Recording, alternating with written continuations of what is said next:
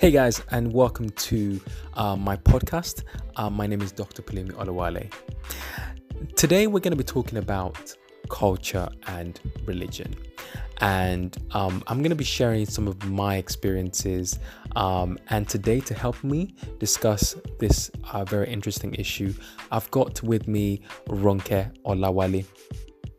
She's the CEO and founder of Eli's Home Accessories.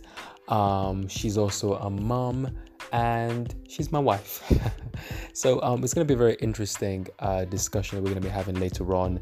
And um, yeah, stay tuned. But first, on to this next segment, which I'm calling Psychology News of the Week. How accurate was William Shakespeare when he said, "'Tis better to have loved and lost than never to have loved at all"? Researchers from Michigan State University conducted one of the first studies of its kind. It was published this year uh, to quantify the happiness of married, formerly married, and single people at the end of their lives to find out just how much love and marriage played into overall well being. So, now this study, published in the Journal of Positive Psychology, it examined the relationship histories of 7,532 people, followed from ages 18 to 60, to determine who reported to be happiest at the end of their lives. It's interesting at the end of their lives because I'm wondering if they literally were, they were interviewing them on their deathbed. But anyway, people so basically right what they what they were asking was um, will people be happy um, whether you've been married or you've been single or um, there were some people that um, you know were married and then um, uh, and then well perhaps divorced. So in the sample there were 79% were consistently married spending the majority of their lives in one marriage. 8% were consistently single.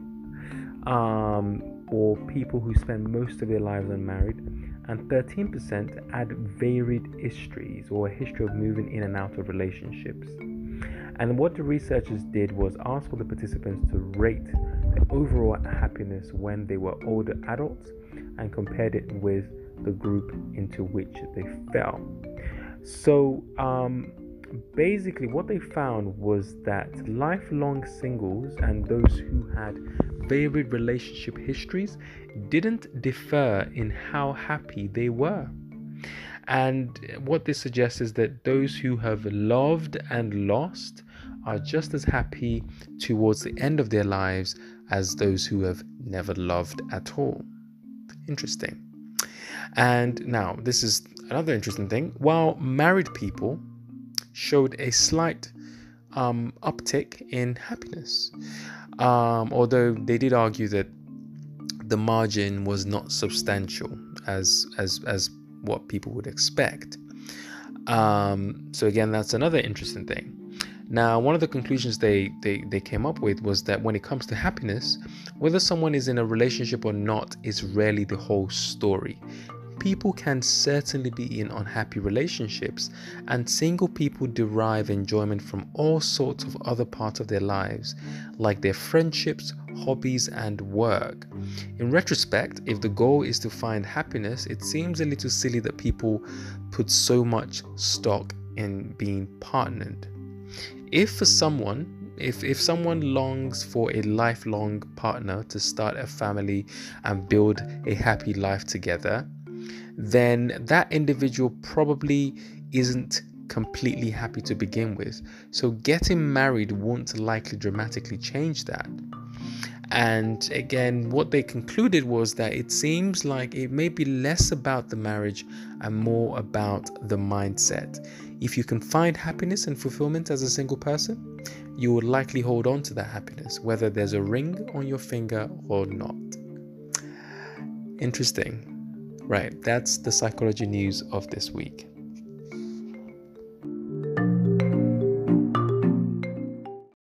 So, as a psychologist, one of the things that I do is, of course, I observe um, things, I observe what's going on, and I tend to ask a lot of questions. And one of the things that I have observed um, growing up in a Nigerian household um, in the UK is how our culture has been quite significantly influenced by religion, specifically Christianity. My family is Christian. And I've noticed when I've spoken to lots of other Nigerians, again, sort of a similar age um, or slightly older, that the culture that they've grown up in, and actually, it's not just in this country, so not just Nigerians in this country, but actually Nigerians even in Nigeria, the, their culture has somehow evolved out of um, some form of merging between Christianity and um, and and and and well, you know, the Nigerian culture specific to you know to the tribe, um, you know that they come from. So that's what I, I, wanted us to talk about today, and and my guest here today, um, who's my wife, um, we have to. she's not really a guest, but I mean, I think you know we we because we talk a lot about this, and and and one of the you know what's interesting is again similarly to me as well. I was born in Nigeria. She was also born in Nigeria, although we came here at different ages. I moved to UK when I was ten. She moved to UK when she was seven. Um, so we have slightly different experiences, but um, you know we've both we've both shared how our experiences are also quite similar. So um, you know I'm gonna I'm gonna bring I'm gonna bring her in. Um, so, uh, I mean, can you tell us, I mean, you know, what, what do you think about that idea, you know, of culture being influenced by religion? And, and from your own, you know, experience, how has, I mean, what have you noticed? What have you noticed? I mean, definitely culture does um, influence religion. That's, of course, that's factual. I mean, when you when I think about my experiences with Christianity and and um, and the Nigerian culture, I think it took such a toll on me that in university I had to I, you know, did this um, stripping. I stripped not not physical. Um, I stripped myself mentally of everything that I was told Christianity was.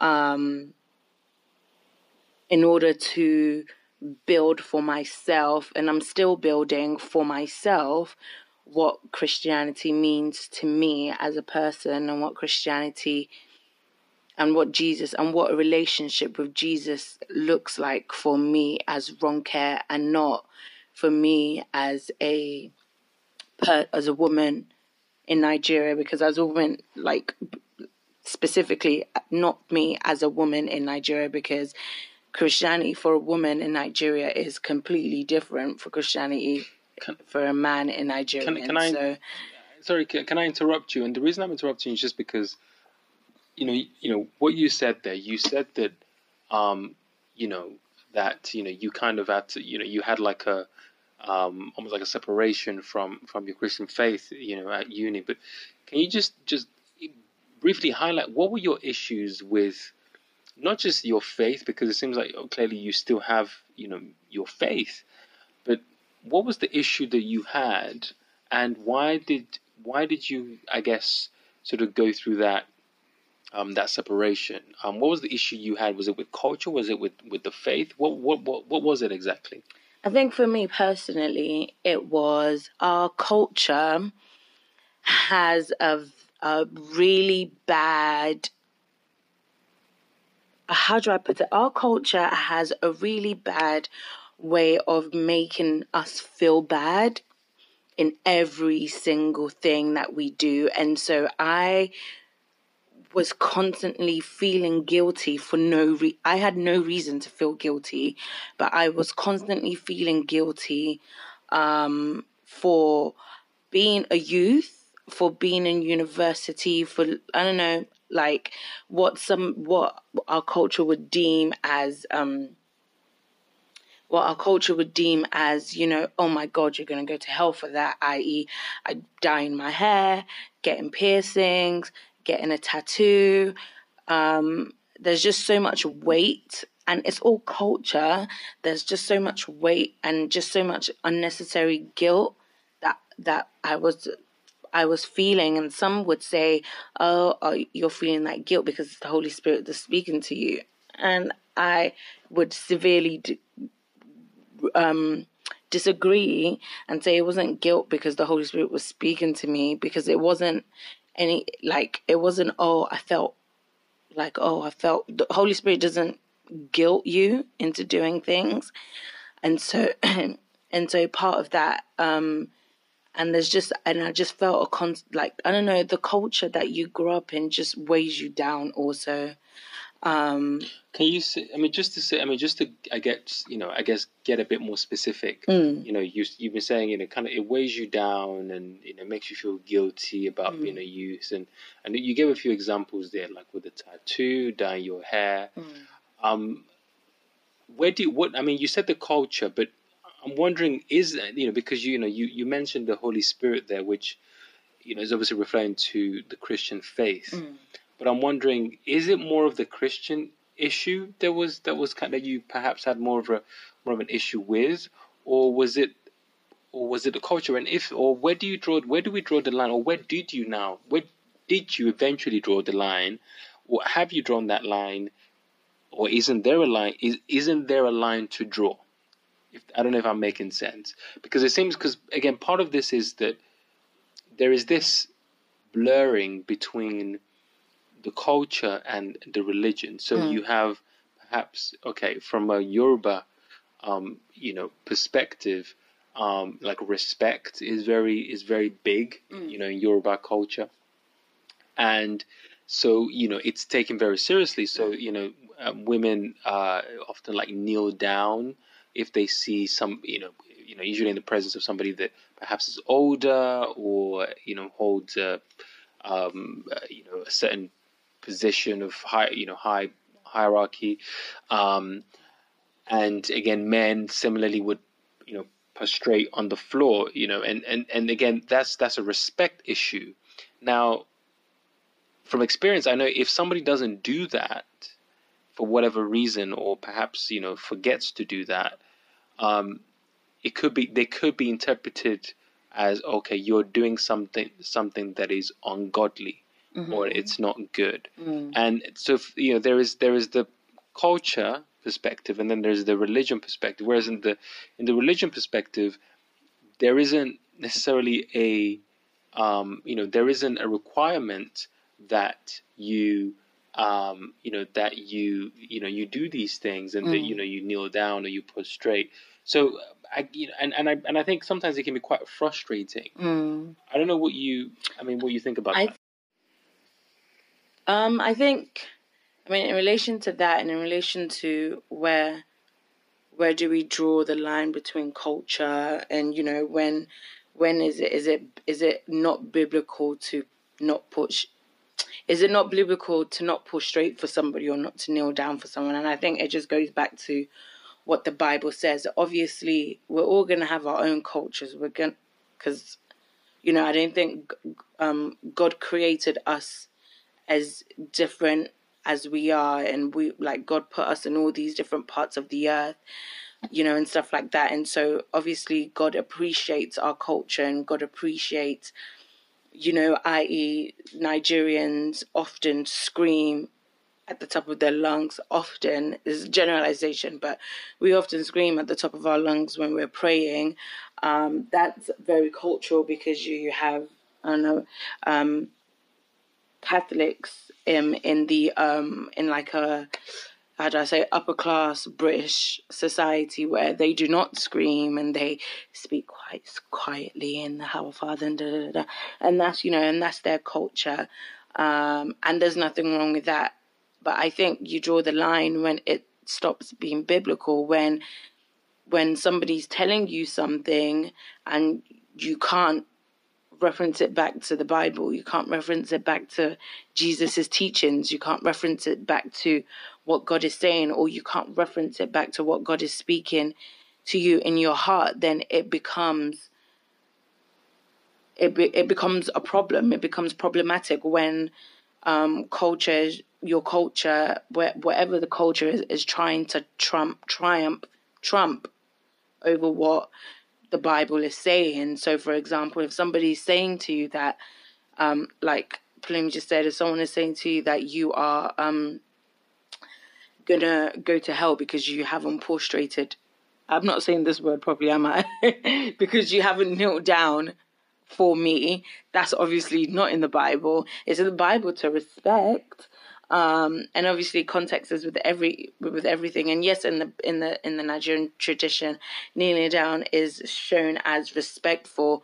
However, even in that, the Bible doesn't say if you don't respect, you're going to go to hell. Like, do you know what I'm trying to say? Like, I just feel like, yeah, it, it needs to marry up with what God is saying. And if what God is saying, if what your culture is not in line with, like, for example, back in the day, it was tradition when a woman gives birth to twins to kill one twin off because one twin was believed to be evil. That's very cultural, but that's not biblical because the Bible says, Thou shalt not kill. Do you know what I'm saying? So, yeah, I think, yeah, so I feel like you draw the line when what you're saying or what somebody of a certain culture is trying to tell you and it doesn't marry up with what the Holy Spirit and what the Bible and what Jesus is saying. So is that is that how you've reconciled, you know, your own experience? You know, like you said, because you said you had a you had a um, there was a time in your life where you struggled with that. Mm. So is that kind of how you've made sense of it? Yeah, definitely. I mean, I've, I mean, there was a time when I was in church when I was a little bit younger, and oh my god, I was so judgmental when I was younger.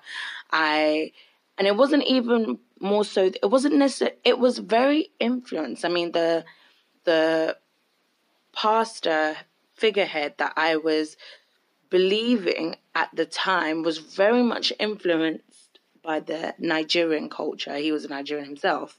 He is, no, he's not dead. He is a Nigerian himself.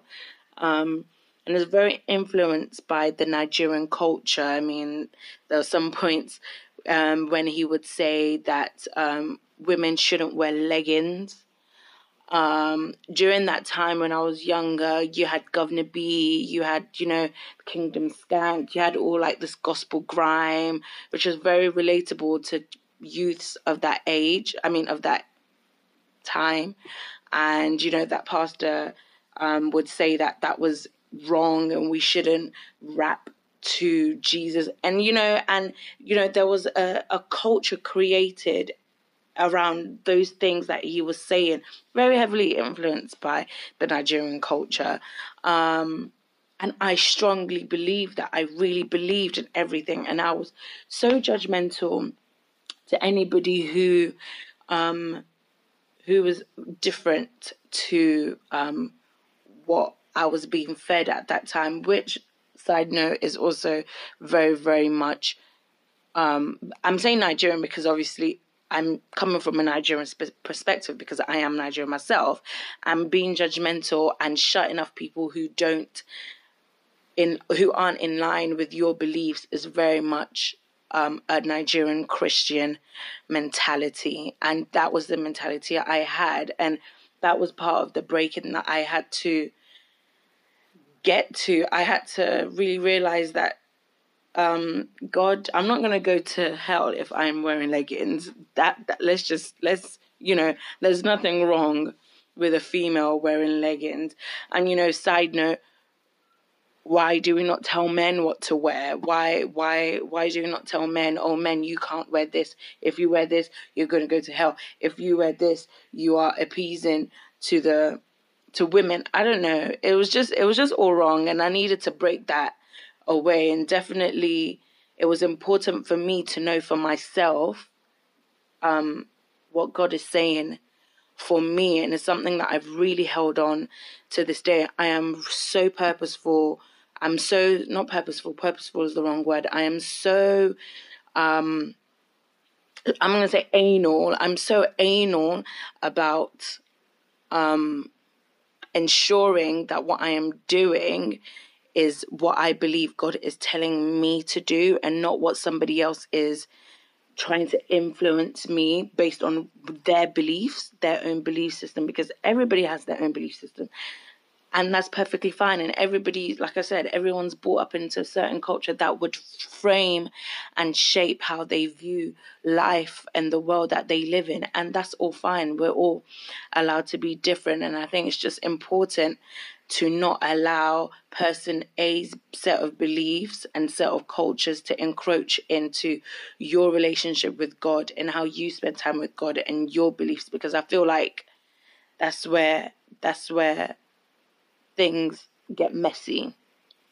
Yeah, and, and I you know, I, I hear what you're saying and um, you know, it's it's really interesting there because I can see that you've you know, you you've gone through that that process um, and I think it's it's a challenging process because it's not always very clear cut. Sometimes you know where, like say, where you draw that line. I mean, just on that point of sort of obviously you know women being told what to do and what to wear again, sort of culturally, but I think the same sort of goes for men as well. You know, men, you know, are sort of again culturally not supposed to have like long hair uh, or plait your hair as, as a man, you know, and again, in some cultures, it's perfectly okay to do that.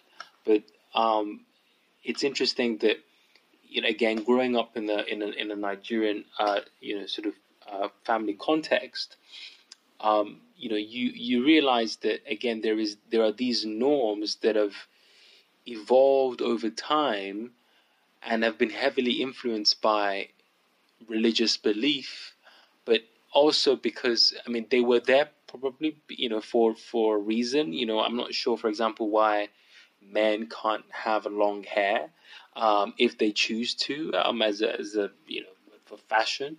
Um, in the same way why women can't have short you know where there's a rule that says women can't have short hair. You know these rules are not uh, they're not set in stone. Um, but it's interesting how sometimes then religion is used to justify some of our preferences culturally. And I think I, you know, I've always found that very fascinating. Um, and it's an ongoing issue. It's an ongoing question. Um, you know, you know, why do we, you know, why do we have to do this? And I personally, I think that it's important to to remain curious and to ask questions. I mean, um, as somebody who follows the Christian faith myself, I think it's very important to to ask questions. I don't think that you know if you are following a faith, then you shouldn't ask questions. You know, I think, and of course, as a psychologist, you know, what I do is ask questions. So I think it's it's fundamental. I think it is fundamental that um, you know you know we, we we think about some of these issues, how our culture can sometimes merge with with our faith.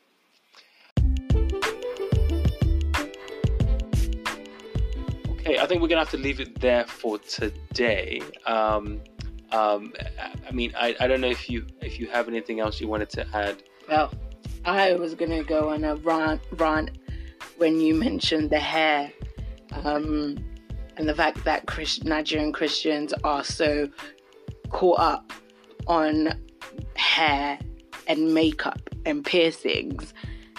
Like, but that will probably take me a while, so you might want to end your podcast here. I think I think maybe maybe, maybe we might we might come back, um, you know, come back to this at a different time. Um, probably have you know have you back on the on on, on the podcast. Yes. Um, but yeah, thank you very much for um, you know for being a guest today.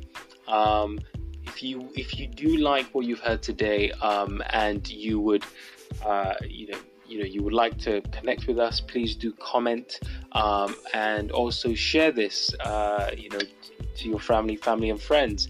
Um, also, you can follow me on Twitter at Dr. Pel underscore therapy. That's D R P E L underscore therapy.